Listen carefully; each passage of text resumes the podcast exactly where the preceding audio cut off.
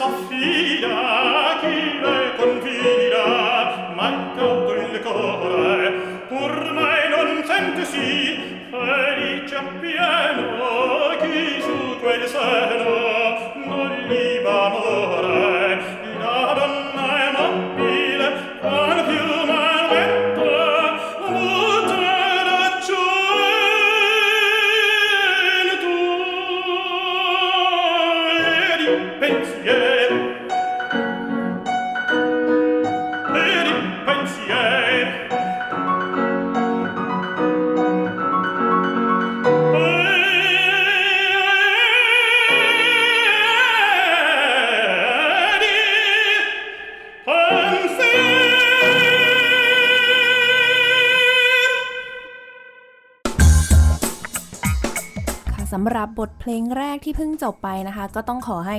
แขกรับเชิญของเราในวันนี้นะคะ เป็นผู้อธิบายให้ท่านผู้ฟังได้ฟังหน่อยค่ะว่าเป็นเพลงอะไรเหรอคะอ่าเพลงเมื่อกี้ครับเพลงเอ่อ La Donna e Mobile นะครับหรือว่าแปลเป็นภาษาไทยก็คือ ผู้หญิงนั้นก็เปลี่ยนใจง่าย อืม ก็เป็นเพลงที่ ตัวพี่เบนเองก็ได้มีโอกาสร้องไว้ใช่ไหมคะใช่ครับ คือเพลงนี้มันเป็นเอ่อมันเป็น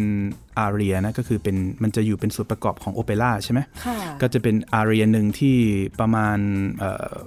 องค์สามค่ะของของเรื่อง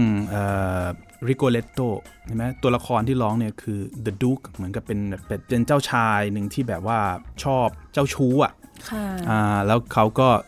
ร้องเพลงตอนหนึ่ง ผู้หญิงเนี่ยเปลี่ยนใจง่ายไม่ได้รักจริงอะไรอย่างเงี้ยอ่าเปลี่ยนใจง่ายเหมือนลมอะไรประมาณเนี้ยค่ะคือเป็นตัวละครที่ไม่ค่อยดีอะนะแบบว่า womanizer อะเข้าใจไหม womanizer เขาจะแบบอ่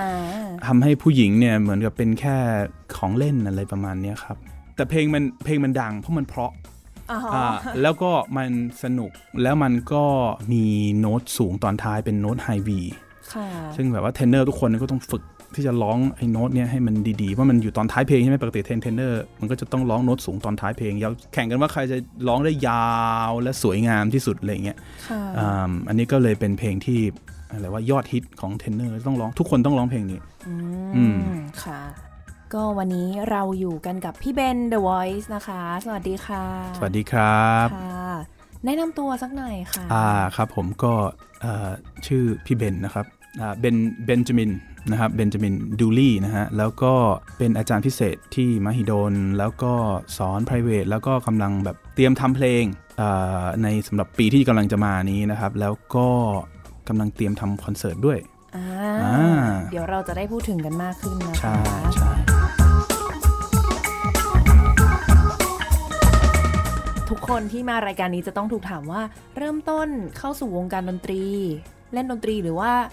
เริ่มจากการร้องเพลงเลยค่ะ คือน่าจะต้องเริ่มจากร้องเพลงก่อนนะ เราชอบร้องเพลงตั้งแต่เด็กๆแล้วค่ะแบบ12 13เนี่ยเราก็ร้องเพลงแบบบอยแบนด์อะไรเงี้ย Backstreet Boys อ่าอะไรเงี้ยแบบว่าเอ่อเพลงเพราะๆอะไรเงี้ยเราก็จะแบบเรียนแบบพวกนี้แล้วก็ค่ะร้องมา จนถึงจุดที่เอ่อเราเริ่มสนใจการเล่นกีตาร์ตอนประมาณ 15 พอเริ่มเล่นกีตาร์ปั๊บเนี่ยมันก็จะเริ่มมันเริ่มดูดเราเข้าไปสู่กีตา rock ร์แบ and บ roll อ่ากีตาร์แบบสายร็อกใช่ไหมคะ ใช่ใช่ครับ สายร็อกเนี่ยแหละ มันจะเริ่มดูดเข้ามาอ่าแบบว่าเราจะเริ่มเล่นอ่ากีตาร์โปร่งก่อน แล้วสักพักหนึ่งเราก็แบบเฮ้ยอยากได้กีตาร์ไฟฟ้าอะไรอย่างเงี้ยแบบเป็นแบบอ่า typical อะเด็กผู้ชายที่แบบค่ะอยากจะแบบมีวง อยากจะเล่นดนตรีร็อกอะไรอย่างเงี้ยครับโตมากับเพลงของบอนโจวีอะไรอย่างเงี้ยครับอ่าแล้วก็จะร้องแบบเสียงสูงๆอะไรอย่างเงี้ยครับแล้วก็หลังจากนั้นก็เข้าเรียนศึกษาต่อด้านดนตรีไหมคะ เปล่าเลยครับ ตอนนั้นเนี่ยผมเข้าเรียนศึกษาที่เอ่อ มอเกษตรใกล้ๆตรงนี้เรียนวิศวะการบินฮะอ่า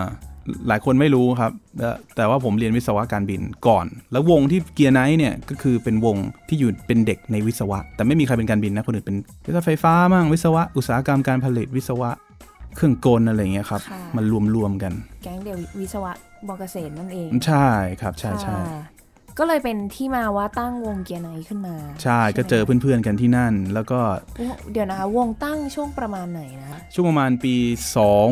2004 ประมาณนั้น ตอนนั้นยังเรียนอยู่ ยังเรียนอยู่ครับปี 3 ย่างเข้าปี 4 อะไรประมาณเนี้ยครับอุ้ยน่าจะกำลังเรียนหนักหรือเปล่าคะตนนั้นโหหนักสิครับเรียนหนักมากแล้วโหยังจะยังตั้งวงได้ด้วยนะใช่แต่ด้วยความที่แบบว่าเด็กมหาลัยอะนะ มันก็คือแบบช อบทำกิจกรรมฮอร์โมนเยอะอะเข้าใจไหมมันจะแบบมันจะกล้าทำทุกอย่างแบบเล่นเกมก็เยอะ แล้วยังมีเวลาเรียน แล้วยังมีเวลาไปเล่นดนตรีอีกเอ๊ะทำได้ยังไงแบบว่า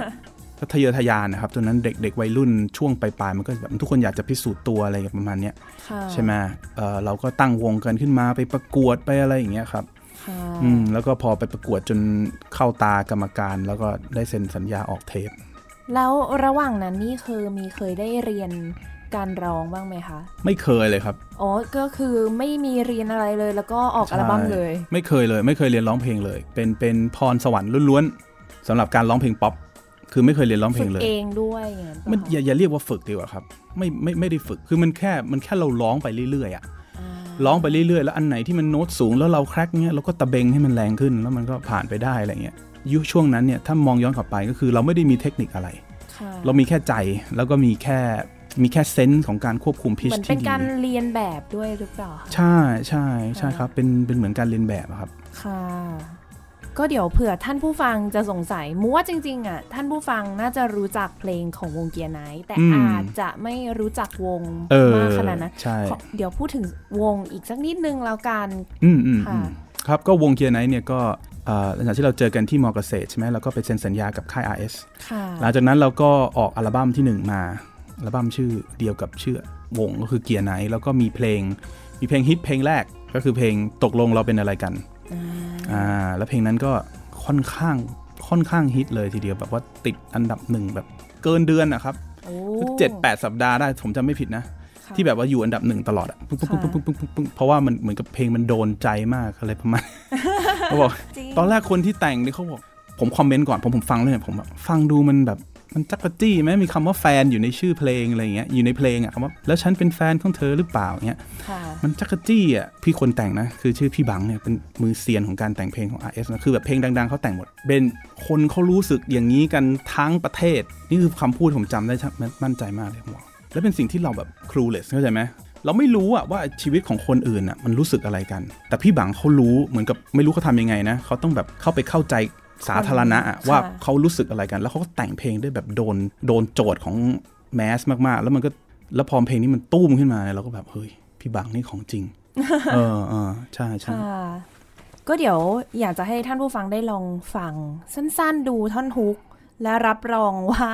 คิดว่าท่านผู้ฟังหลาย ๆ ท่านน่าจะเคยได้ยินแน่นอนค่ะ เธอบอกว่าปลื้มใครต่อใคร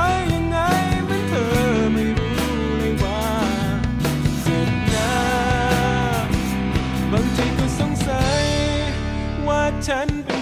แฟน กันค่ะก็น่าจะเคยได้ยินคุ้นหูกันบ้าง ทุกวันนี้มุกก็ยังฟังอยู่บ้างเหมือนกันไหมคะค่ะ แล้วหลังจากนั้นล่ะคะ วงเกียร์ไนท์ก็ยังออกผลงานต่อ ใช่ไหมคะเรามีออกอัลบั้มเกียร์ไนอัลบั้ม2 ก่อนนะครับ หลังจากนั้นก็มีมีเอ่อเปลี่ยนสมาชิกวง แล้วก็ตั้งเป็นโปรเจกต์ใหม่ เพราะว่ามือตอนนั้นมือกีตาร์ไปไปไปเป็นสจวตอ้าว อ๋อ ก็คือ คือแบบ คืเดี๋อยวนะคืองง เอ๊ะเดี๋ยวเรียก่อนนวิศวะนี่ เอ๊ะเอ๊ะเดี๋ยวใช่ใช่คือคือแกกำลังอยู่ในช่วงที่ เปลี่ยนงานไปมาครับค่ะแล้วแกแกก็แกพูดเลยนะบอกว่าเฮ้ยการเป็นศิลปินเนี่ยมันไม่มั่นคงอะ่ะและช่วงนั้นมันคือแบบรายได้มันไม่มั่นคงจริงๆการขายงานหรือว่าการเล่นคอนเสิร์ตเนี่ยถึงแม้เรามีเพลงดังเยอะนะเพลงขึ้นอันดับหนึ่งอัลบั้มสองก็มีค่ะอ่ามีสองเพลงด้วยที่ขึ้นอันดับหนึ่งแต่เรางานไม่ค่อยมี แล้วก็เหมือนกับรายได้ที่มันมากับคอนเสิร์ตมันก็เริ่มน้อยก็แบบพักๆอยู่บ้านอะไรเงี้ยแล้วแบบมันเริ่มรู้สึกแบบเหี่ยวเหี่ยวๆห่อเหี่ยวอะไรเงี้ยเขาก็มือกีตาร์เขาก็ตัดสินใจ ออกละพอละ อ๋อ คือตอนนั้นทุกคนในวงเนี่ยเขามุ่งไปทางดนตรีเลย ไม่ได้ไปทำงานในสายที่ตัวเองใช่รียนเวลาที่เรามเวลาที่เราออกเทปเนี่ยสมัยก่อนเนี่ยมันก็คือ มันก็คือเราต้องเอาเวลาเราเนี่ยไปไปสัมภาษณ์ ไปเจอวิทยุไปทำเพลงไปอะไรอย่างเงี้ยมันมันใช้เวลาเยอะนะ ใช่ดังนั้นเนี่ยเอ่อมันก็เลยไม่มีใครที่สามารถที่จะทำงานประจำได้ แต่ตอนนั้นคือทุกคนมันก็แบบเรียนมาสายวิศวะอะไรพวกนี้ใช่ไหม มันก็เป็นงานที่แบบว่าทุกคนก็ถ้าจะทำคือต้องทำเต็มเวลา มันก็เลยกลายเป็นว่าก็มีคนต้องเลือกออกไป แล้วเราก็ลองเปลี่ยนวงวงอะไรเนี่ยเปลี่ยนสมาชิกไปมา มีโอกาสไปเจอกับกลุ่มนักดนตรีหนึ่งที่เก่งๆ มากๆ แล้วแบบเฮ้ยเดี๋ยวเราพักเกียร์ไนท์ไปก่อน ขอไปแจมกับวงนี้ก่อน วง Silent Scream เป็นอีกวงหนึ่งค่ะแล้วก็ทำเพลงออกมา นั่นเป็นอัลบั้มถือสำหรับผมถือเป็นอัลบั้มที่ 3 กับ RS แล้วนั้นไม่ค่อยประสบความสำเร็จเท่าไหร่ ไม่มีเพลงขึ้นอันดับหนึ่ง แต่ว่าได้รางวัลสีสันอวอร์ดอัลบั้มร็อกยอดเยี่ยมแห่งปี โอ้ แล้วก็สำหรับหลาย ๆ คนก็หลายคนก็บอกว่ามันเป็นเพลงที่ดีมาก ๆ แต่ว่ามันแค่มันอาจจะไม่โดน อาจจะมาไม่ถูกเวลา อาจจะไม่มาไม่ถูกเวลาอาจจะมาช่วงช่วงตรงนั้นเนี่ยช่วงนั้นเนี่ยทุกคนแบบพยายามที่จะเป็นร็อกที่มันหนักขึ้นเรื่อย ๆ อยู่ดีมันมีการเปลี่ยนโยกกระแสจำได้ไหมมีช่วงหนึ่งที่แบบว่า Retrospect มาแรงแล้วทุกคนก็เป็นเป็นผมยาวๆผมยาวๆแบบกินก๋วยเตี๋ยวแล้วผมตกลงไปในน้ำก๋วยเตี๋ยวอ่าจะจำได้ไหมเขาเรียกยุคยุค emo อ่าอ่ายุค emo แล้วก็ยุค emo เนี่ยมันก็ คนก็จะแบบทำเพลงที่หนักและแรงขึ้นเรื่อยๆทุกวงอะเป็นเหมือนกันหมดเลยค่ะวงไม่ว่าจะเป็นวงจากแกรมมี่จากอะไรเนี่ยคือทุกอย่างจะแข่งกันหนัก แล้วอยู่ดีๆมันก็ความหนักมันถึงจุดอิ่มตัว แล้วคนก็เลิกเปลี่ยนปุ้งแล้วก็กลายเป็นดนตรีที่ soft ขึ้นมากลายเป็นดนตรีหลักแทนอย่างเช่นอ่าวง Tattoo Color อ๋อคือมันมีการ shift ที่แรงมาก ๆ คือแบบมือกีตาร์เนี่ยเปลี่ยนเอฟเฟกต์แทบไม่ทันเลย แล้วจากเอฟเฟกต์หนักๆเนี่ยต้องมาเปลี่ยนเป็นเอฟเฟกต์แบบ blue blue เปลี่ยนกีตาร์เปลี่ยนอะไรเพื่อที่จะเล่นเพลงที่มันเบาลงอ่ามันก็เลยกลายเป็นว่า Silent Scream เนี่ยเป็นกระแสช่วงสุดท้ายของพวกหนักค่ะแล้วก็กระแสความเพลงหนักเนี่ยมันเบาลงมันมันมันกำลังจะตาย เราก็เลยรู้สึกแบบห่อเหี่ยวค่ะผมก็ห่อเหี่ยวการทำเพลง ผมก็เลยแบบโอ้ยงั้นผมจะไปเรียนละอ๋อออืมนี่คือจุดหักเลยแบบไปว่าเรียนนี่คือไปเรียนผมจะไปเรียนในอเมริกา ผมจะไปเรียนในออสเตรเลีย ผมคิดมีหลาย ๆ ที่ผมจะเบรกออกจาก การทำเพลงก่อน แต่ว่าเรียนในที่นี้คือเรียนสาขาอะไรคะเรียนที่คิดไว้เรียนร้องเพลงเนี่ยแหละครับ ตอนแรกเนี่ยเราไม่ได้คิดว่าเออเราไม่ได้คิดว่าเราจะเปลี่ยนตัวตนขนาดนั้นหรอก เราก็อยากไปเรียนร้องเพลง เรียนร้องคลาสสิกในเชิงที่ว่าเหมือนกับเป็น skill หนึ่งอะเพิ่มขึ้นมา แต่พอเราไปเรียนนานๆเข้ามันก็กลายเป็นเราเอนจอยมันมากค่ะๆอืมก็เลยกลายเป็นว่าอ่ากลายเป็นอีกอีกตัวตนหนึ่งเลยทีเดียว ก็คือการร้องเพลงคลาสสิกค่ะ ก็เห็นว่าจุดเปลี่ยนจริง ๆ เลยเนี่ยตอนนั้นก็คือมีโอกาสได้เจอกับอาจารย์กิจใช่ไหมคะ ใช่ครับใช่ในช่วงหลังจาก Silent Scream เนี่ยครับก็คือมีโอกาสได้เจอกับอาจารย์กิจผ่านทางเพื่อนที่รู้จัก แล้วก็ได้มีโอกาสไปลองเรียน แล้วอาจารย์กิจเขาก็มาช่วยดู ให้เพลงลองเฮ้ยลองเอาเพลงนี้ไปร้องเพลงนี้ไปร้องสำหรับที่เราจะเตรียม audition เราคิดในใจว่าเออเราจะจะไป audition ที่ที่ซิดนีย์ที่อะไรอย่างเงี้ยหรือไม่ก็ที่อเมริกา แล้วเราก็มีโอกาสไปไปเที่ยวอเมริกา ก็เลยแวะไปเรียนกับอาจารย์กิจแวะไปเรียนกับอาจารย์ของอาจารย์กิจเอ่อแล้วก็แวะลงไปที่แคลิฟอร์เนียเอิ่มตรง LA แล้วก็มีโอกาสไปเจอโรงเรียนหนึ่งแล้วก็วันนั้นเขา audition พอดี แบบว่าเดินเข้าไปวันแรกเนี่ยคือเป็นวันที่เขา audition เราก็เราค่อยไปถามข้อมูลนู่นนี่นั่นเขาบอกเอ้ยคุณอยากจะ audition วันนี้ไหมอาจารย์เรากำลังนั่งรออยู่ แล้วบอกโอเคอ่าคือแบบไม่ต้องสมัครก่อนอะไรเลยคือคือเหรอใช่คือคือ audition ก่อนแล้วค่อยสมัครเอ๊ะคือพวกอาจารย์อาจารย์เขาอยากจะเห็นไงคือมันเป็นโรงเรียนที่เล็กหน่อยมันก็จะ flexible หน่อยค่ะอาจารย์เขาก็รออยู่แล้วแล้วเหมือนมีคนมาพร้อมจะร้องได้อย่างเงี้ยเป็นเทรนเนอร์ด้วย คือเทรนเนอร์เนี่ยคือมันหายากคนที่ร้องเทรนเนอร์คลาสสิกเนี่ยมันมันน้อยอ๋อมันก็คือมีแบบว่าเดี๋ยวเผื่อท่านผู้ฟังจะสงสัยก็คือเป็นนักร้องผู้ชายที่เสียงสูง ใช่ใช่เป็นนักร้องผู้ชายเสียงสูง ในทางคลาสสิกเนี่ยมันมีน้อย แต่ในทั่วไปในในประชากรเนี่ยคนเสียงสูงก็เยอะนะ นักร้องป๊อปจริง ๆ ส่วนใหญ่จะเทเนอร์ทั้งนั้นเลย ใช่ครับ แต่ว่าการที่จะ train ให้ตัวเองร้องเทนเนอร์ได้จริง ๆ ในของ ten- ของ classical เนี่ยมันใช้เวลานานอ่าเพราะว่ามันกำลังเราเราร้องในย่านที่มันเป็นครึ่งบนของเสียงเราซะส่วนใหญ่ ใช่ครับนั้นเขาก็เลยอยากได้เขาบอกเอ้ยคุณร้องเทนเนอร์ได้เหรอ มาเลยฉันอยากจะฉันขาดคนที่จะเล่นโอเปร่า ผมก็เข้าไปร้องเพลง Caro mio ben แบบเพลงเด็กๆอะค่ะอ่าแล้วเราก็ร้องปั๊บแล้วเขาก็บอกโอ้มาเรียนได้ไหมอะไรประมาณนี้ง่ายเออแบบว่าง่ายๆเลยเฮ้ยเธอมาเล่นโอเปร่าได้ไหมเขาก็แบบจัดเตรียมหนังสืออะไรให้ทั้งที่ยังไม่ได้สมัครเรียนเลยนะนั่นสิแล้วเราก็แบบว่าโอเคโอเคโอเคโอเคโอ้โหเราก็อยากมาเราอยากมาเราก็แบบหาทางนู่นนี่กันเอ่อคุยกันเรื่องทุนการศึกษาเรื่องอะไรเงี้ยเราก็แบบเฮ้ยเราพอมีเงินที่จะจ่ายส่วนต่างได้เราก็ไป แล้วหลังจากนั้นคือเริ่ม ประสบการณ์การอยู่อเมริกาที่อยู่ตรงนั้นต่อไปอีกประมาณ 6 ปี โอ้แต่ว่าจริงๆก็คือพี่เบนเนี่ยได้เทคนิคการร้องคลาสสิกตั้งแต่ก่อนหน้านั้นแล้วใช่ไหมนิดเดียวแบบมันมันแบบ1เดือนอะ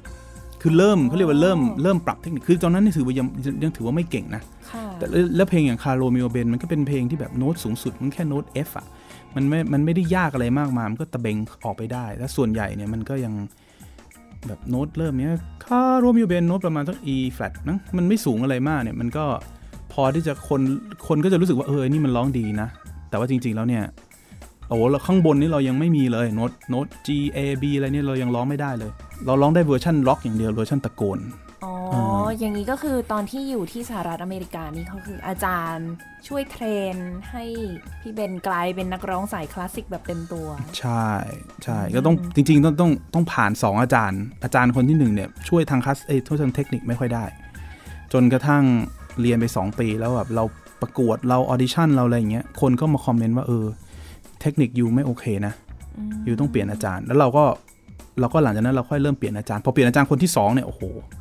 เร็วเลยเขาแก้เทคนิคโดยตรง ใช่คือคือคือจะคือเขาไม่ใช่แค่โค้ชเพลงอะแต่คือดีลว่าเทคนิคว่าเฮ้ยเขาจะฟังออกเลยว่าการใช้เสียงของเราเนี่ย มันเอียงมาทางคอ เยอะเกินไปหรือเปล่ามันเกร็งเกินไปหรือเปล่า แล้วมัน support น้อยไปอันนี้คือเรื่องใหญ่ที่สุดคือพื้นฐานคือถ้า support ระหว่างเอ่อระหว่างพวกนี้คือระบบหายใจของเราซึ่งเป็นระบบลำตัวของเราเนี่ยนะตั้งแต่ ตั้งแต่ปอดลงไปถึงไดอะแฟรมก็คือเขาเรียกว่าอะไรอะช่วงท้องไดอะแฟรมกล้ามเนื้อกระบังลมเนี่ยอ่าอ่าแล้วก็ลงไปถึงกล้ามเนื้อท้องเนี่ยถ้าพวกนี้มันทำงานไม่ดีเนี่ยคอเราจะรับภาระหนักค่ะแต่ถ้าเกิดเราเราสามารถที่ทำให้ข้างล่างมันทำงานได้ดี แล้วก็ balance ได้ดี คอเราก็จะรับภาระน้อยลงมากๆ แล้วมันก็จะทำให้คอเรามันเปิด resonance มันก็จะเยอะมาก แล้วเสียงมันก็จะเปลี่ยน จากที่เราพูดเนี่ยเสียงประมาณนี้ แต่เวลาเราร้องเนี่ยเสียงมันจะ rich มันจะหนา มันแทบจะเป็นคนละคนค่ะแล้วมันก็จะแรงพอที่มันจะตัดวงออร์เคสตราไปหาคนดูเป็นพันคนได้อ่าอย่างที่เราทำกัน ว่าจะถามพอดีเลยว่า แล้วอย่างนี้ความแตกต่างของการร้องแบบร็อกกับคลาสสิกเนี่ยเผื่อท่านผู้ฟังแบบอยากจะทราบรายละเอียดว่ามันแตกต่างกันยังไงคะเอาเอาเอาเอาเริ่มตรงนี้ก่อน สิ่งที่คนส่วนใหญ่ทำค่ะยังไม่ต้องแบบว่า เพราะมันมีมันคนที่สามารถที่เอาเทคนิค คลาสสิกเนี่ยเอาไป apply กับการร้องเพลงล็อกก็ทำได้ แต่คนส่วนใหญ่ที่ร้องเพลงล็อกเนี่ยมันไม่ได้ใช้เทคนิคอะไร apply มันคือแค่แบบว่าฉันก็ตะโกนเข้าไปในโน้ตสูงแค่นั้นจริงๆ แล้วก็มี energy ที่เพียงพอแล้วก็คุมคุมโน้ตให้มันไม่ไม่เพี้ยนไม่อะไรอะไรเงี้ยแต่ว่าส่วนใหญ่ก็ถ้าทำแบบนี้ก็คือจุดจบก็มักจะแบบว่าเสียงพัง นักร้องร้องเสียงพังจะเยอะมาก ถ้าเราสังเกตดูในในบ้านเราก็เยอะที่แบบว่าเป็นนักร้องที่เมื่อก่อนร้องได้ดูสูงสูงๆเดี๋ยวนี้ร้องไม่ได้ละโน้ตสูงสูงๆก็จะแบบ หายไปเส้นเสีเสียงแหบอะไรเงี้ยเหรอจริงๆอักเสบบ่อยๆอะไรเงี้ยครับค่ะนี่ก็คือเป็นผลที่เกิดมาจากว่าคือไม่ได้ไม่ได้ support เส้นเสียงได้ด้วยด้วยร่างกายค่ะแต่คือตะเบงเอาอย่างนี้อันเนี้ยก็จะมีก็จะมีปัญหาระยะยาว ส่วนใหญ่จะเป็นแบบนี้ แต่ถ้าเกิดคุณเรียนเรียนคลาสสิกมาแล้วเรียน support มาอะไรเงี้ย คุณก็จะเข้าใจร่างกายตัวเองมากขึ้น เข้าใจเสียงมากขึ้น คุณก็จะสามารถที่จะรู้ว่า เอ๊ะ ใช้เสียงแบบเนี้ยอันตรายแบบเนี้ยไม่อันตราย แล้วก็จะมีแบบวิธีที่จะ trick ตัวเองให้มันให้มันร้องได้ปลอดภัยมากขึ้นในขณะที่ได้โทนที่ยังแข็งแรงอยู่ที่จะอยู่ใน rock and roll ได้ อันนั้นคือ advance มาก อันนั้นคือแบบคนน้อยมากคนมาก ๆ ที่ทำได้ค่ะใช่ แต่ว่าโดยทั่วไปเนี่ยการร้องร็อกก็คือแบบตะโกน ถ้าจะลงลึกไปนะคือการร้องร็อกเนี่ยนักร้องเนี่ยจะไม่มา คือเราจะไม่ไม่พยายามที่จะเปลี่ยนเสียงของเราเนี่ยให้มัน shift เข้าไปหา head voice เวลาเรามีเสียงเนี่ยเสียงเรามี 2 เสียงหลักๆ คือ chest เหมือนสองขั้วค่ะ ขั้วดำกับขั้วขาว chest voice คือขั้วดำมันจะมีความหนาความหนักขั้วขาวคือ head voice มันจะมีความสว่างไอ้ขั้วดำกับขั้วขาวเนี่ยถ้าเวลาที่เราร้องเพลงร็อกเนี่ยส่วนใหญ่เราจะเราจะเอาขั้วดำขึ้นมาอย่างเดียว เราจะไม่ shift เสียงเราให้มันกลายเป็นขั้วขาวค่ะดังนั้นเนี่ยเอ่อภาระมันก็จะตกหนักเพราะเหมือนกับเส้นเสียงมันจะค่อนข้างหนาหนาแล้วก็ทำงานหนักตลอดเวลา แต่ถ้าเกิดเราเรียนคลาสสิกมาเนี่ยเราจะต้องวิ่งผ่านตรงกลางเนี่ยเราจะเริ่มที่ blend เสียงเราให้มันกลายเป็นขั้วขาวมากขึ้น มันจะลีบลง มันจะบางลงแล้วมันจะทำงานได้ดีขึ้น เมื่อมันขึ้นไปโน้ตสูงค่ะอ่าแล้วก็ถ้าเราทำอันนี้ได้เนี่ย master ตรงนี้ได้เนี่ยการใช้เสียงของเรามันก็จะปลอดภัยมากขึ้น แล้วก็ resonance ก็จะเยอะขึ้นอืมฮึแล้วหลังจากที่เรียนจบที่เอ่อสหรัฐอเมริกา 6 ปีใช่ไหมคะครับก็กลับมาที่ไทยเลยใช่ไหมคะ ใช่ใช่ครับค่ะแต่งงานอ่แต่งงานกลับมาอยากสร้างครอบครัวและอยากมีลูกอยากอะไรอย่างงี้ค่ะ ก็เลยกลับมาอยู่เมืองไทยใช่ แล้วกลับมานี่คือมาสอน ใช่กลับมาก็มาแบบสอน p r i v a t ประมาณสักปีหนึ่งแล้วหลังจากนั้นก็ไปไปสมัครงานที่มหิดลค่ะแล้วก็ได้เข้าไปทำงานที่นั่น แล้วก็ไป The Voice ใช่ช่วงนั้นใช่ไหมคะช่วงใช่ หลังจากที่ทำมหิดลหนึ่งปีแล้วก็ไป The Voice อ่าประมาณนั้น แล้ว สาเหตุเขาใช้คำว่าอะไรดี แบบแรงจูงใจที่ทำให้ไปสมัคร The Voice นี่คือยังไงอืคะมเพราะว่าเราเรารู้สึกว่าการร้องของเราหรือหรือสิ่งที่เราอยากจะเสนอให้กับคนฟังเนี่ย มันรู้สึกมันเปลี่ยนไปเยอะมากๆแล้วเทียบกันกับจากสมัยเกียร์ไนท์อ่าเอ่อแล้วก็เวลาคนเหมือนกับคนเขามาติดต่อเราเนี่ยเขายังนึกว่าเราเป็นเกียร์ไนท์ เขายังนึกว่าเราเป็น rock and roll แล้วเราก็เลยแบบว่าคือเราไม่ร้องแบบนั้นแล้วอะเรายังไม่อยากร้องแบบนั้นแล้ว เราก็จะเรามีการร้องแบบใหม่ ซึ่งซึ่งก็จะเอ็นมันก็อาจจะไปโดนกลุ่มคนแบบใหม่เราก็เลยรู้สึกว่าเราเหมือนกับเราเริ่มต้นใหม่ มันเป็นสินค้าใหม่เป็นอะไรใหม่ เราก็เลยเราก็ห่างจากเกียร์ไนท์มาสิบกว่าปีแล้วเนี่ยเราก็เลยแบบเออท่านจะไป The Voice ในฐานะคนธรรมดา อะไรเงี้ยครับ ก็เลยลองลองไปดูแล้วก็เอาเอาไอ้ดนตรีแบบ crossover เนี่ย เหมือนกับ เอาไปเสนอเป็นสินค้าที่จะเสนอให้กับประเทศนี้ดูว่าชอบแบบนี้ไหมค่ะอะไรเงี้ยครับ ก็เลยเอามาเป็นก็เลยเป็นหลายๆหลายๆเพลงที่ท่านผู้ฟังน่าจะเคยได้ฟังกันในอืมรายการนะอูแล้วเข้าไปถึงรอบแบบสุดท้ายเลย สุดท้ายของสุดท้ายตัดเชือกอ่าแปดคนสุดท้ายเนี่ยคนดูต้องเลือกใช่ แล้วก็เพลงที่เราใช้มันก็บางคนก็ชอบอะไรเงี้ยครับ ก็เลยไปได้ถึงเพลงลึกๆเลยถึงขั้นลึก ก็เดี๋ยวจริง ๆ อยากให้ท่านผู้ฟังได้ลองฟังอย่างบทเพลงของเอ่อ Bohemian Rhapsody ที่น่าจะรู้จักกันอยู่แล้วๆอืมอืมค่ะพูดถึงสักเล็กน้อยก่อนที่จะเปิดฟังว่า อะไรเป็นแรงบันดาลใจที่ทำให้เลือกเพลงนี้แล้วก็ arrangement แบบเรียบเรียงเสียงประสานแบบ อืมอืมอันนี้เนี่ยโอ้เรื่องมันก็เยอะเหมือนกันนะ ตอนนั้นเนี่ยคือเราต้องเลือกเพลงสำหรับขั้นสุดท้าย คือรายการนี้เขาก็ทรีตเราดีนะ แล้วเขาก็แบบให้นักให้ศิลปินนะเป็นคนเลือกเอง คือเขาไม่ได้แบบเอาเพลงนี้คุณต้องร้องอันนี้นะไม่ใช่นะค่ะ เอ่อเขาก็จะแบบมี suggestion อะไรอย่างเงี้ยเขาอยากให้ทุกคนอะชนะ พอมาถึงคาเราเนี่ยเขาก็แบบต้องร้องเพลงไทยนะประวัติศาสตร์เนี่ยไม่มีใครไม่ร้องเพลงไทยอะแล้วชนะ ถ้าคุณอ๋อร้องเพลงฝรั่งรอบสุดท้ายเนี่ยคือยังไงยูแพ้แน่ๆ เพราะคนโหวตคือคนส่วนใหญ่คือคนไทย มันเขาฟังไม่รู้เรื่องเนี่ยเขาไม่โหวตละค่ะอ่าเขาก็เลยแบบว่าต้องร้องเพลงไทยนะ เราก็เริ่มมาทีละอันเลย เลือกมาทีละเพลง ทีละเพลง เพลงที่หนึ่งเพลงที่สองเพลงที่สามแล้วเราก็ลองร้องลองร้องลองแล้วเรารู้สึกว่าเราไม่เอนจอยอะ เรารู้สึกว่าไม่สามารถเข้าไปหาเข้าไปถึงเนื้อร้องได้ เรารู้สึกว่ามันไม่มันไม่ซิงก์กันกับอารมณ์ของเราค่ะแล้วเขาก็เห็นทุกคนเห็นว่ามันเออมันยังเหมือนยังไม่ได้นะ จนกระทั่งถามพี่เขาพี่ถ้าแบบอะไรของ Queen ได้ไหม Bohemian Rhapsody อย่างเงี้ยทุกคนก็บอกโอ้ไม่ได้ไม่ได้ไม่ได้ไม่ได้ เพลงอะไรก็ไม่รู้ยาวก็ยาวยากก็ยาก ตัดต่อก็ยาก แล้วก็มีพี่นะพี่โปรดิวเซอร์นั้นตีคนหนึ่งบอก มันเป็นไปได้อยู่นะอืมถ้าตัดเท่านี้ทำอย่างนี้อย่างนี้มันพอได้อยู่นะสองนาทีเนี่ย อันไหนเราร้องดูสิผมก็ร้องร้องดูแล้วทุกคนก็บอกเฮ้ยมันดีกว่าจริง ๆ ต้องเพลงนี้แหละ มันดีกว่ามันดีกว่าทุกอย่างคือรู้แหละว่ามัน potential ของการขายมันไม่ได้สูงเท่าเท่านั้น แต่ศิลปินทำได้ดีกว่าที่สุดจริง ๆ มันรู้สึกว่าเขาเป็นตัวของตัวเองเบนเลือกเลย ตัดสินใจเองเลย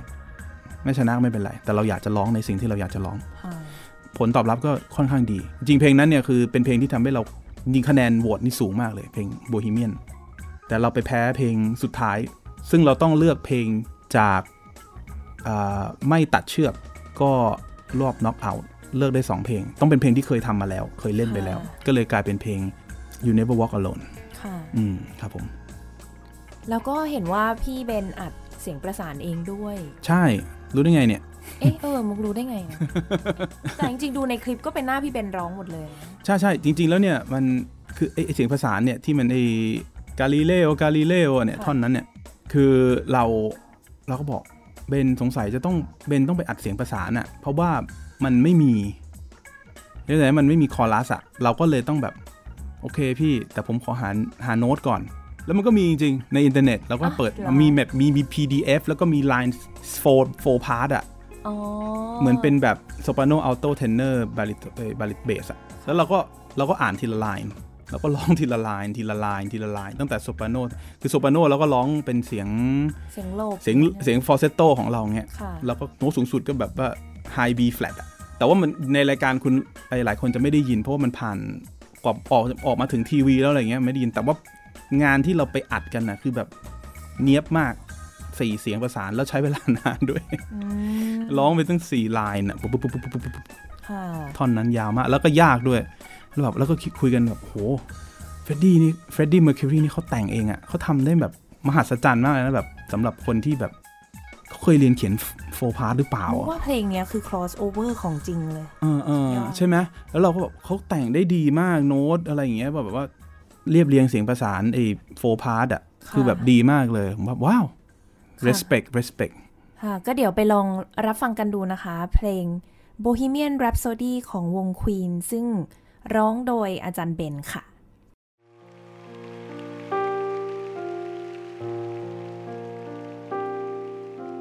Mama just killed a man, put a gun against his head, pulled my trigger,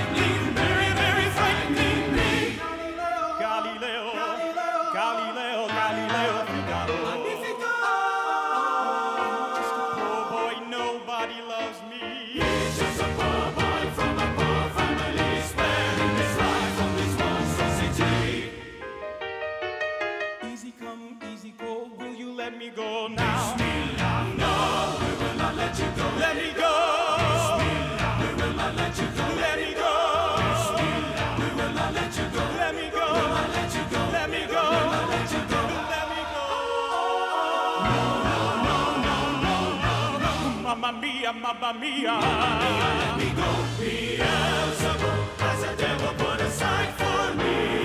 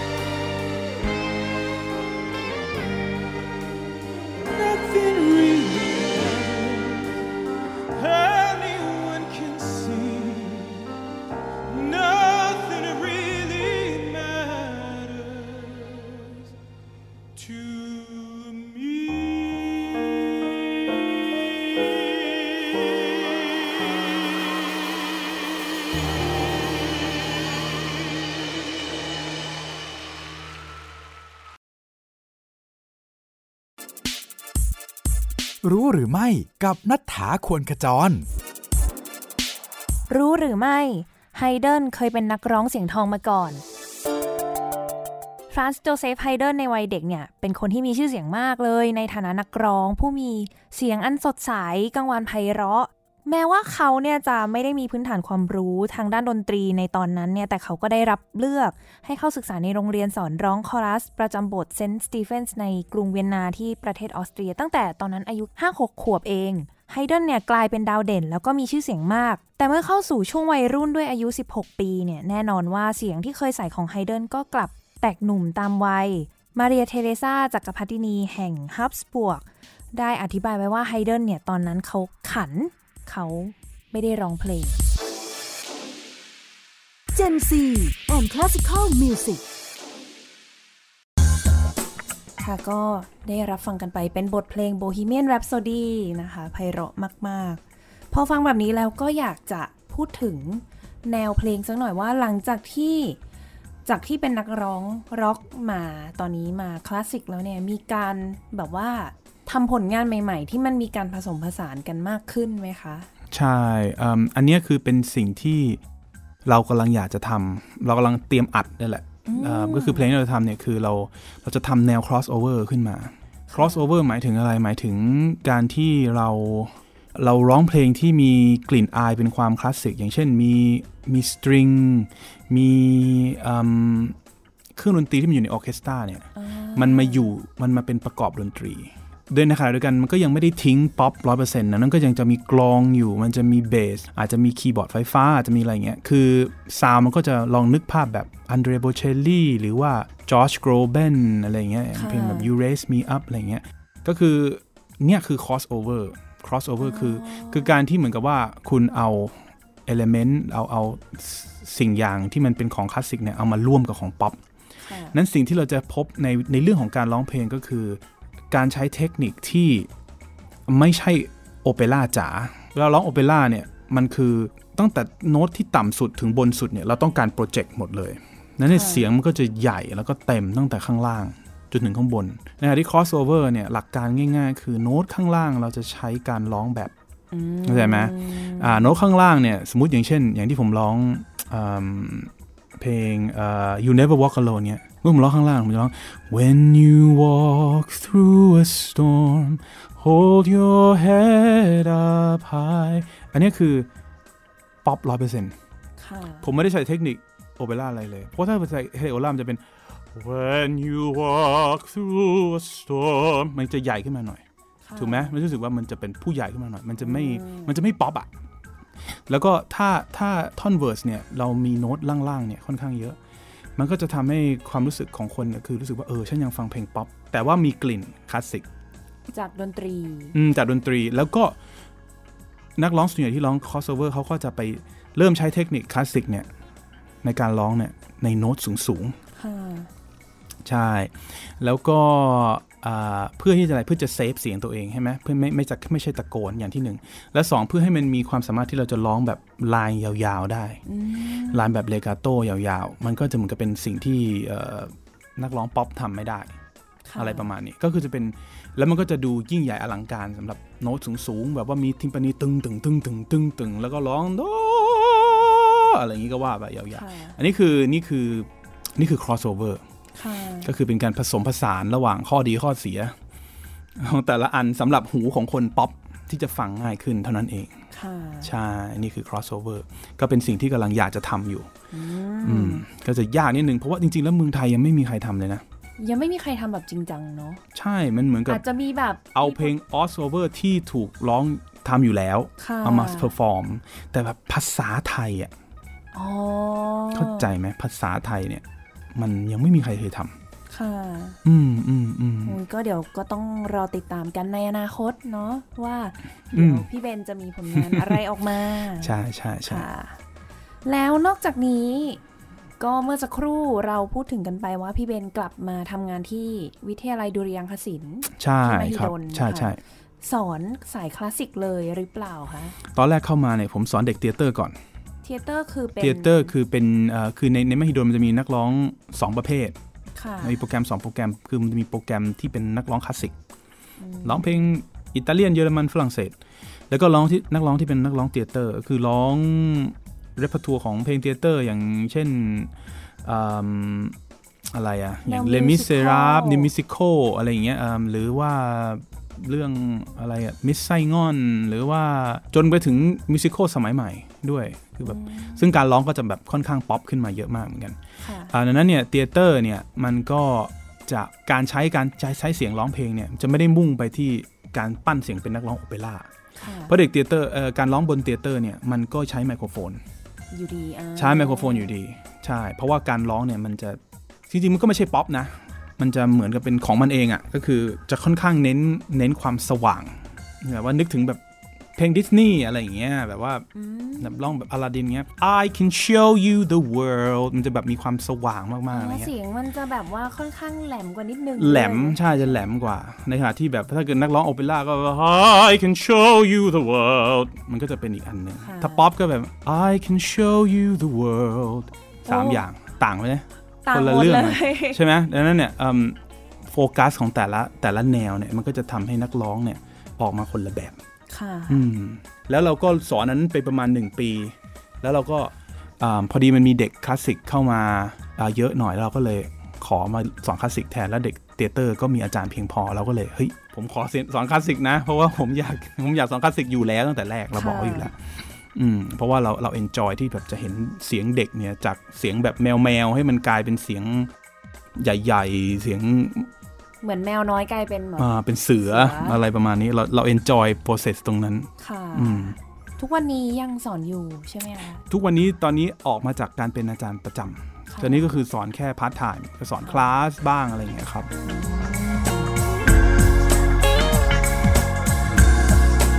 แล้วอย่างนี้ถ้าเกิดว่ามีท่านผู้ฟังท่านไหนที่สนใจ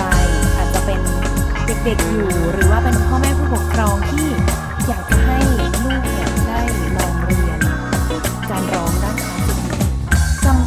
ต้องเป็นเด็กที่มีพรสวรรค์มาก่อนไหมคะ หรือว่าไม่จำเป็นจะต้องแบบร้องเพลงเป็นเลยก็มาฝึกได้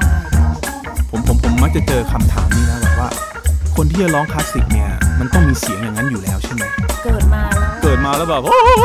แบบเสียงแบบใหญ่ๆอะไรเงี้ยเลยใช่ใช่ไหมใช่ไหมแล้วว่าคนไหนที่ทำมันนั้นไม่ได้ก็คือเหมือนกับถูกกำหนดให้ชะตาชีวิตต้องไปร้องเพลงป๊อปหรือว่าอะไรใช่ไหมผมบอกว่าไม่ใช่คือทุกคนเนี่ยมีเสียงคลาสสิกในตัวเอง ถ้าคุณสามารถที่จะเรียนเทคนิคได้ ถ้าถ้าเรียนเทคนิคเจอเนี่ยเสียงคลาสสิกจะโผล่มามักจะบอกคนว่าทางคลาสสิกเนี่ยพรสวรรค์ประมาณสัก5%แต่การฝึก training 95%มีหลายคนพูดทำนองนี้หมดเลยตอนที่อยู่อเมริกาเนี่ยอะไรท่านบอกว่าสำหรับคุณนะที่จะคุณจะได้งานนะในการเป็นนักร้องคลาสสิกพรสวรรค์ doesn't matter บอกนี่เลยไม่มีประโยชน์แทบจะแบบเนี่ย doesn't matter มันมันขึ้นอยู่กับว่า training กับ skill กับที่เราที่เราฝึกมาว่ามันมัน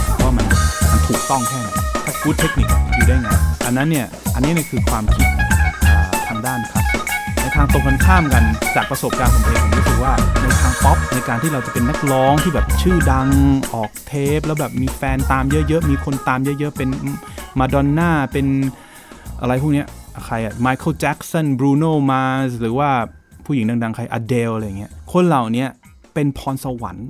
95%เทคนิค 5% อาจจะไม่มีเทคนิคส่วนใหญ่เนี่ยไม่ได้เรียนร้องเพลงมาก่อนเลย อ้าปากปั๊บก็เป็นอย่างนั้นเลย คือเรียนแบบแล้วได้เลย ก็เลยกลายเป็นว่าหลายครั้งเราเห็นคนที่แบบเหมือนกับพยายามที่จะเรียนร้องเพลงเพื่อที่สักวันหนึงฉันจะได้ออกเทปเนี่ย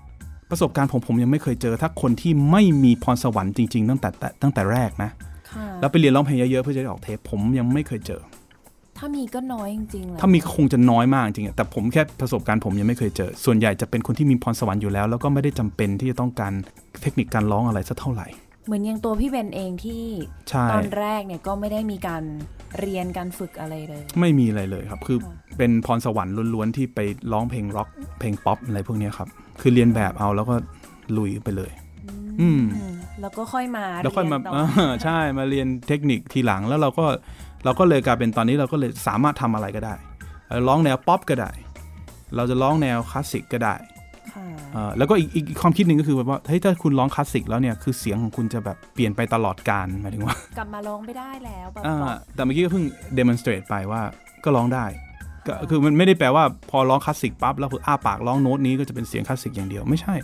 เราสวิตช์ไปสวิตช์มาได้ ถ้าเกิดเราอยู่กับแนวนั้นนานๆ คนหลายคนก็บอกเออแต่มีหลายคนเนี่ยไปเรียนร้องคลาสสิกแล้วเขาร้องป๊อปไม่ได้เลยอะอืมผู้หญิงเคยเคยเจอไหมแบบผู้หญิงแบบร้องป๊อปไม่ได้เพราะว่าเสียงมันกลายเป็นเสียงโน้ตสูงมันกลายเป็นเสียงเฮด voice ไปหมดอะไรเงี้ยผมมักจะบอกว่าส่วนใหญ่คนเหล่านี้ก็คือไม่เคยใช้เวลาในการร้องป๊อปนานจริงๆอ๋อเหมือนกับเขายังไม่ไม่ไม่ได้สร้างตัวตนในการเป็นนักร้องป๊อปเขาเนี่ยเพียงพออืม ในขณะที่ของพี่เบนเนี่ยคือโถเราอยู่กับมันมานานมาใช่ก็อยู่กับมันจน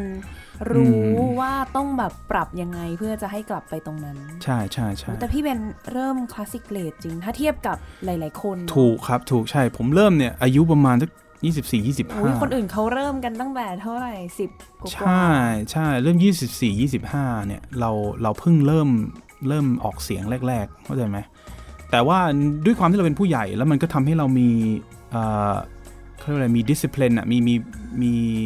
วินัยสูงในการซ้อมในการอะไรเงี้ยเราก็จะเร็วมากๆ เราจะปรับเทคนิคเราได้เร็วมากๆ แล้วก็เราแซงเด็กที่แบบมันเรียนมานานแล้วเนี่ย ไม่เกินปีเราก็เราก็ร้องดีกว่าหลาย ๆ คนละ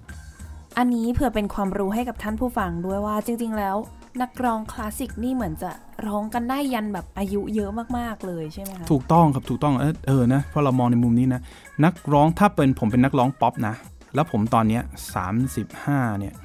ความความใหม่ความสด ความแบบบอยแบนด์อะไรอย่างงี้มันแทบจะไม่เหลือแล้วใช่ไหมเราเริ่มเป็นผู้ใหญ่มากๆแล้ว potential ทางทางการตลาดเนี่ยค่ะสำหรับความเป็นป๊อปเนี่ยมันน่าจะเหลือลดลงมาน้อยมากๆแล้ว แล้วหลาย ๆ คนเนี่ยที่เคยออกเทปมาเนี่ย35เนี่ยไม่ได้ทำอะไรละ เริ่มแบบว่าก็แสดงเพลงเดิมอะไรอย่างเงี้ยเออคือไม่สามารถที่จะทำเพลงใหม่ได้อะไรอย่างงี้ละหรือว่าก็เสียงพัง แต่ว่าคลาสสิคอลเนี่ยมันร้องได้ยัน 50 60 โอ้ยดูดิเจ็ดสิบอะไรก็ยังมีคนใช่ร้องเพราะว่าเพราะว่าเสียงมันโตกับเราไปเรื่อยๆ แล้วการใช้เสียงของเราเนี่ยมันมันปลอดภัยค่อนข้างปลอดภัย มันก็ยิ่งแข็งแรงขึ้นเรื่อยๆ เพราะเราไม่ตะโกนใช่ไหมค่ะเหมือนกับเราเลี้ยงให้มันโตอะยิ่งยิ่งยิ่งปีเยอะเนี่ยยิ่งเก่ง ใช่เหมือนกับว่าจะยิ่งอายุเยอะขึ้นจะยิ่งดีขึ้นด้วยหรือเปล่า ใช่ใช่ครับ คือหลายคนเนี่ยคือเสียงในอุดมคติของหลาย ๆ คนที่อยากจะไปถึงเนี่ยคือส่วนใหญ่เป็นเสียงคนอายุ 40 กว่า เด็กที่เวลาเขาตั้งใจที่เขากำลังเรียนอยู่เป็นเด็กปตรีปโทอะไรก็แล้วแต่เนี่ยเสียงในอุดมคติที่เขาอยากได้เนี่ยมักจะเป็นเสียงของสตาร์ซูเปอร์สตาร์ของเขาตอนที่เขาอายุ 40 กว่า แต่เด็กพวกนี้ตอนนั้นอายุ 25 26 คือเป็นไปไม่ได้เลยที่จะสร้างเสียงนั้น เพราะว่าเส้นเสียงมันยังโตไม่พอเอมกระดูกกระดูกในลำคอเนี่ยเขาเรียกว่า cartilage เนี่ยใช่ไหมเป็นกระดูกอ่อนเนี่ยค่ะมันโตไปตามอายุ ในทางในทางสิ่งการมีเสียงที่ใหญ่แบบอลังการเนี่ยเป็นสิ่งที่หลายคนอยากได้ มากกว่าเอ่อแนวป๊อปเนี่ยเสียงใหญ่อลังการเนี่ยไม่ไม่ได้อยากได้ขนาดนั้น ไม่อืมอืมอืมป๊อปเดี๋ยวนี้ดูจะอยากจะดูจะสวนทางกันอืมเนาะแบบอยากจะแบบไลสบายท์ๆไลท์อยากจะแบบสว่างสว่างไปตลอดการอะไรเงี้ย แต่เสียงก็จะเริ่มทำไม่ค่อยได้เราตัวอย่างง่ายๆอย่างเช่นเอ่อเพิ่งมีมูหลานใช่ไหมค่ะมีคริสติน่าอากีเลร่าร้องเพลงเอ่อ reflection เมื่อรอบที่แล้วกับรอบนี้ แล้วพบว่าเสียงคริสติน่าใหญ่ขึ้นมหาศาลอืมใช่เพราะเขาแก่ขึ้นโอ้ เข้าใจไหมการใช้เสียงเขาก็รุนแรงมากขึ้น การเบลอะไรก็เริ่มมีเสียงแตกค่ะมันมี distortion อยู่ข้างหลังอะไรเงี้ยถ้าเทียบกันหลายคนก็ยังบอกว่าเอออันเก่าเนี่ยมัน bright มัน light กว่า มันสมัดนชใสอบกว่าเนาะความมันสดใสดิสนีย์กว่าอ่าใช่อือืมมงั้นอาอายุเนี่ยเหมือนกับความน่าสนใจมันก็ยิ่งเพิ่มขึ้นทั้งๆที่อายุมากขึ้นเรื่อยในสายคลาสสิกนะๆอืมในสายคลาสสิกในใช่ป๊อปอาจจะแบบสวอาจนจะทาอืงมสวนทางใช่ค่ะเรื่องเล่านักดนตรี ตอนที่อัดเพลงของเกียร์ไนนะเพลงดังที่เพลงเอ่อตกลงเราเป็นอะไรกันเนี่ยจำได้ว่าวันที่เราอัดเนี่ยเราเป็นหวัดไม่สบายโอ้ใช่คือคือจริง ๆ เราเคยอัดไปแล้วรอบหนึ่งค่ะอัดไปแล้วรอบหนึ่งวันที่เราสบายอืมแล้วก็อัดไปแล้วเนี่ย แล้วเราเหมือนกับเราอัดไม่เสร็จขาดอะไรไปสักอย่างหนึ่ง แล้วเราก็นะต้องกลับมาอัดซ่อม เราก็เริ่มอัดใหม่ตั้งแต่ต้นหมดเลย แล้วก็มันน่าสนใจว่าไอ้วันที่ไม่สบายเนี่ยที่เสียงมันจะแบบขึ้นจมูกนิดๆเนี่ย มันดัน ได้อารมณ์มากกว่า อ๋อ คือมันดันได้อารมณ์ของความเจ็บช้ำอะไรสักอย่างเนี่ย เหมือนแบบคนเพิ่งร้องไห้ เออมันคนเพิ่งร้องไห้หรือเปล่า มันแล้วมันก็เลยกลายเป็นว่าเป็นเป็นเรื่องตลกว่าไอ้เพลงที่ตอนที่สุขภาพเสียงไม่ดีเนี่ยดันเป็นเพลงที่โดนใจคนมากกว่า เพลงที่เหลือใช่พตอนนั้นก็รู้สึกว่าเสียงจะแบบว่าขึ้นจมูกนิดนึง อืมอืมน่าสนใจ แล้วก็แต่แต่โปรดิวเซอร์บอกเออ แต่มันได้อารมณ์ดีนะ เราก็เลยเอาอันนี้ไปแล้วเราก็แล้วเราก็ไม่ได้ไปซ่อมอะไรอีกแล้วรู้สึกว่าเออมันก็ดีนะอะไรอย่างเงี้ยครับอ้าวแล้วอย่างนี้เวลาแบบหายใจไม่ออกร้องเพลงได้เหรอะคะเวลาหายใจไม่ออกเนี่ยครับถ้าเกิดจมูกมันตันนะ บอกเลยว่ามันจะร้องไม่ค่อยได้ เพราะว่ามันเรโซเนนซ์มันจะไม่ออกมา เรามีทริคอยู่ว่าคือเราจะต้องที่เราเคยทำมาคือเราจะกินชามิ้นท์โอ้ชามิ้นท์มันจะช่วยเคลียร์จมูกทิฟฟี่รับอะไรเนี้ยก็ ทาทาให้หมดอะครับ คือแต่มันยังอาจจะยังไม่พอ มันต้องใช้ชามิ้นท์เข้าไปด้วย ผลด้านลบของชามิ้นท์ก็คือทำให้คอแห้งอืมแต่อย่างน้อยมันก็เปิดขึ้นมาค่ะก็ใจไหมอย่างน้อยก็พอร้องได้ก็ก็ร้องให้มันผ่านๆไปก่อนอะไรเงี้ย แต่ถ้าเกิดที่ดีที่สุดก็คือแบบสุขภาพดีนะฮะอันนั้นคือเสียงก็จะดีที่สุด วันนั้นคือต้องโดบชามินกันเลยป่ะคะใช่ วันนั้นโอ้วันนั้นยังไม่เคยยังไม่รู้จักชามินเลยครับตอนนั้น ผมไม่เคยไม่ได้ทำผมก็แค่แบบเอ่อจมูกฟึดฟัดแล้วก็ร้องไปอย่างนั้นแหละ แล้วก็ดันออกมาเออปังใช่ปุริเย่ใช่มากใช่ๆฝากผลงานกันสักหน่อยว่าช่วงนี้พี่เบนมีทำอะไรหรือว่ากำลังจะทำอะไรไหมคะ ในช่วงเดือนตุลานี้ที่จะถึงนี้ผมกำลังจะจัดเป็น recital หรือว่าคอนเสิร์ตคอนเสิร์ตเดียวอ่าอย่างนั้นนะเป็นคอนเสิร์ตใช่เราเรามีทีนี้ก็มีคนมาร่วมรวมผมด้วยก็ 4 คน แต่ผมจะร้องส่วนใหญ่ แล้วก็งานนี้เป็นงานที่แบบ วางไมโครโฟน ร้องแบบเสียงเพียวๆ ร้องในฮอลล์ร้องกับเปียโนแบบด้วยเทคนิคโอเปร่าล้วนโอ้ๆใช่ก็คือมันก็คนที่ไปได้ฟังเนี่ยคือจะได้ยินซาวโอเปร่าที่แท้จริง โดยไม่มีไมโครโฟนมาขวาง ไม่ไม่เหมือนกับฟังผ่านทีวี ไม่เหมือนกับฟังผ่านวิดีโอไม่เหมือนมันไม่เหมือนคือคุณจะรู้สึกถึงแรงสั่น ในใบหน้าคุณ อย่างนั้นเลย ใช่ อันนี้คือ อันนี้คือเป็นประสบการณ์ที่แบบว่าหลายคนเนี่ยพอไปเจอจริงๆแล้วแบบว้าว แต่แบบถ้าบอกเขาว่า เนี่ยผมทำวิดีโอให้ดูเนี่ย ที่ทำที่ฟังไปเนี่ยรู้สึกยังไงเขาบอกเทียบไม่ได้เลย เพราะว่าเสียงสดเนี่ยมันมันไม่สามารถ replicate ได้ มันไม่สามารถใส่ลงไปใน CD หรือว่าใน YouTube แล้วผ่านทางมือถือ มันทำไม่ได้ มันคือเสียงสด มันคือเสียงที่ออกมาจริง ๆ จาก ร่างกายจากร่างกายเราถึงร่างกายคุณเชียร์ว่าใครไม่เคยฟังนะคนที่เคยฟังก็ยิ่งควรไปแล้วว่าไม่ค่อยช่วงนี้จะไม่ค่อยมีงานอ่าคลาสสิกคนคนที่ไม่เคยฟังเนี่ยยิ่งต้องไป แล้วก็มันไม่ได้ยาวมากมันไม่เหมือนกับต้องไปดูโอเปร่าอ่าสองชั่วโมงอะไรอย่างงี้ค่ะซึ่งจริงๆก็มีโอเปร่ากำลังจะเล่นด้วยนะแต่นี่ก็โอ้เดี๋ยวก็เดี๋ยวประชาสัมพันธ์กันต่ออีกทีหนึงอืมแต่ว่าอันเนี้ยคือแบบสั้นๆประมาณ 1 ชั่วโมงของดนตรีอ่า มีงานเปียโนด้วย มีอืมเพลงเปียโนของดรสุวิดานะหรือว่าชื่อเล่นดรหังกระต่าย เล่นเปียโน เพลงที่แบบว่าใช้เทคนิคค่อนข้างยาก ใครอยากฟังเปียโนด้วยก็ไปด้วยอ่าจัดที่ไหนยังไงคะ จัดที่เอ่อสถาบันเกอเทตรงที่สาทรซอยหนึ่งซอยหนึ่งใช่ สถาบันเกอเท ซึ่งเพิ่งไปเห็นมาว่าเขาทำฮอลล์ใหม่อ่า แบบว่าเป็นอะคูสติกที่ดีมากใช่ๆฟังแล้วเนี่ยค่ะมันจะก้องมันจะฟังไพเราะ เรา socially distance ด้วย ไม่ต้องกลัวว่าไปจะต้องไปนั่งติดชนไหลกับใครอะไรอย่างนี้ค่ะ socially distance คือนั่งกรุ๊ปเว้นกรุ๊ปถ้ามาสองคนก็นั่งด้วยกันค่ะอือฮึอือฮึอันนี้สามารถหาข้อมูลเพิ่มเติมได้ทางไหนอะคะใช่ครับอ่าหาข้อมูลเพิ่มเติมได้ที่อ่าก็มีเพจ Face- Facebook ของผมเองนะครับอ่าก็คือเบนดูลี่ singer ค่ะอ่าคิดไม่คิดไม่ยากนะเบนดูลี่ singer สามารถที่จะซื้อบัตรผ่านทางอ่า Line at at เบน Recital นะ R E C I T A L เบนนะครับ B N R E C I T A L เบน Recital ค่ะก็จะเป็นที่ที่ไปไปจองบัตรได้ ก็สงสัยเดี๋ยวมุกต้องไปลองดูบ้างแล้วเผื่อจะฝึกเรียนดนตรีเอ้ยเออฝึกเรียเรียนร้องเพลง ได้เลยอ่าได้เลยครับได้เลยค่ะ แล้วเมื่อสักครู่มีพูดถึง งานโอเปร่าด้วยอ่ามีงานโอเปร่าที่ไม่ไม่ใช่ผมไม่ได้เล่นนะค่ะแต่เป็นในในวงการเมืองไทยเราเขาเขาอยากจะทำโอเปร่าขึ้นมา ชื่อ Elixir of Love หรือว่าภาษาอิตาเลียนคือ l e l i z i d'amore ก็คือภาษาไทยเอาไปให้มันครบเลย3ภาษา ก็คือน้ำยายาเสน่ห์เออยาเสน่ห์ยาแห่งความรักอ่าค่ะใช่ ซึ่งมันเป็นโอเปร่าที่เพลงเพราะเนื้อเรื่องไม่ dark ตลก happy จบสนุก แล้วก็เพลงเพราะเต็มไปหมด นักร้องก็เก่งที่มาวันนี้ส่วนใหญ่เป็นนักร้องที่เด็กไทยนะ ที่ไปเรียนในในเยอรมัน เอ้ย ในเวียนนาอ๋ออ่าใช่ใช่อืมสามคนค่ะเลยทีเดียวตัวละครหลัก 3 คนเป็นเป็นเด็กที่เรียนในเวียนนา ก็พวกนี้ก็จะฝีมือค่อนข้างดีมากเลยนะครับอืมรู้สึกว่าแสดงที่อ่าหอศิลป์หอศิลป์หอศิลปะวัฒนใช่อ่ารู้สึกมีหอศิลป์6รอบ มี 2 สัปดาห์ ก็คือแสดงกัน 6 รอบศุกร์ค่ะเสาร์อาทิตย์ศุกร์เสาร์อาทิตย์ แล้ววันศุกร์นี่คือวันแรกวันเดียวกันกับที่ผมเล่นเลย ก็คือวันศุกร์ที่ 2 ตุลาอ่าใช่ ก็มาดูผมก่อน แล้วก็แล้วเสาร์ค่อยอาทิตย์อ่าแล้วค่อยไปดูอันนู้นเพลงสนับสนุนใช่นักร้องชาวหรือว่าไทยถ้าไม่มีเวลาจริง ๆ ก็ดูคนละครึ่ง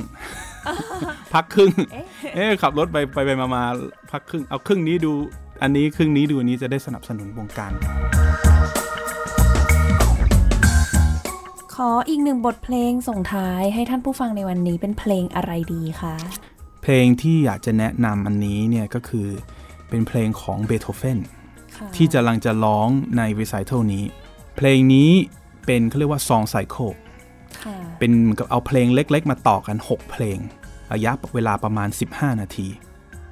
อ่าแล้วเราจะร้องเพลงที่ 1 ท่อนท่อนหนึ่งให้ฟังนะครับ เพลงนี้ชื่อเพลงอ่า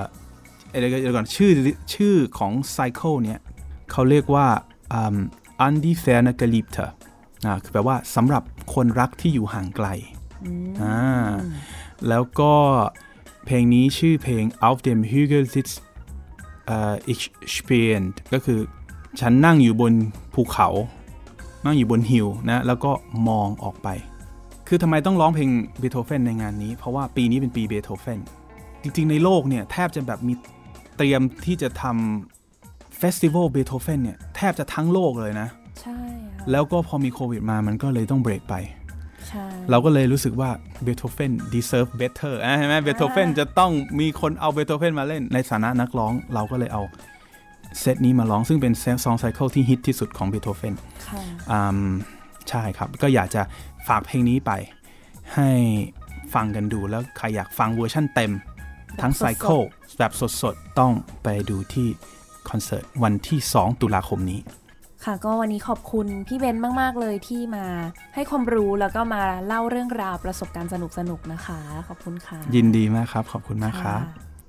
ค่ะท่านผู้ฟังคะสำหรับวันนี้เวลาก็หมดลงแล้ว ดิฉันมุกนัฐถาควรขจรและอ่าอาจารย์เบนดูลี่ ค่ะ เราสองคนขอลาไปก่อน สวัสดีค่ะ สวัสดีครับ Auf